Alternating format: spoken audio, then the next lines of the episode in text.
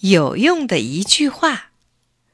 大宝在大街上玩皮球，轻轻一踢，皮球滚得好远。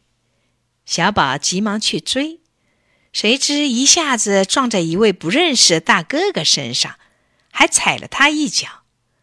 大宝怕大哥哥打他，回头就跑，连皮球也忘了捡。跑了一会儿，小宝就躲在一棵树后面。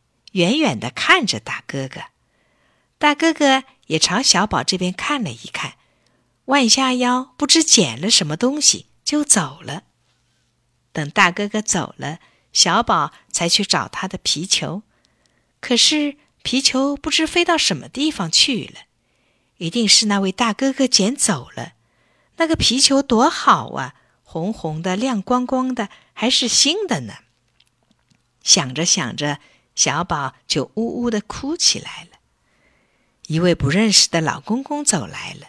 老公公问他：“小朋友，你哭什么呀？”小宝用手背擦擦眼泪，就把刚才撞了大哥哥的事告诉了老公公。老公公笑眯眯的问：“这是谁不好呢？”小宝说：“大哥哥不好。”老公公问：“为什么？”小宝说：“他干嘛？”偏从这里走呢？他要是不从这边走，我就撞不到他了。老公公说：“哈哈，街上就是走路的地方啊，为什么不好从这边走呢？你撞了人家一下，又踩了他一脚，怎么倒说人家不对呢？”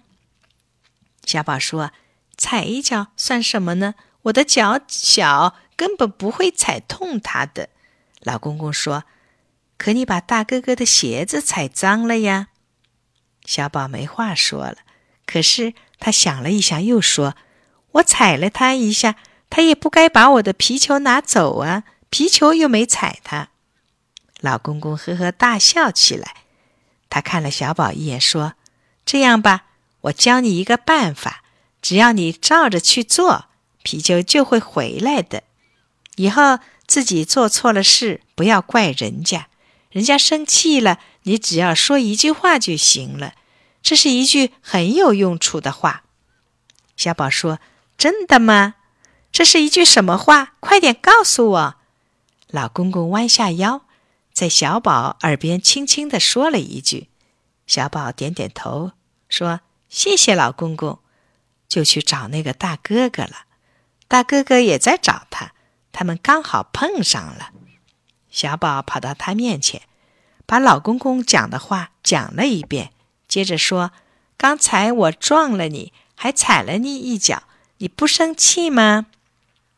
大哥哥突然对小宝笑了，他摇摇手说：“不要紧，不要紧，我正想来教你说一句话，想不到你倒已经学会了。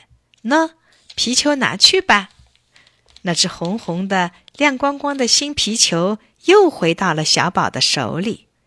老公公到底教小宝讲了一句什么话？用处怎么这样大呀？原来老公公教小宝讲的这句话就是“对不起”。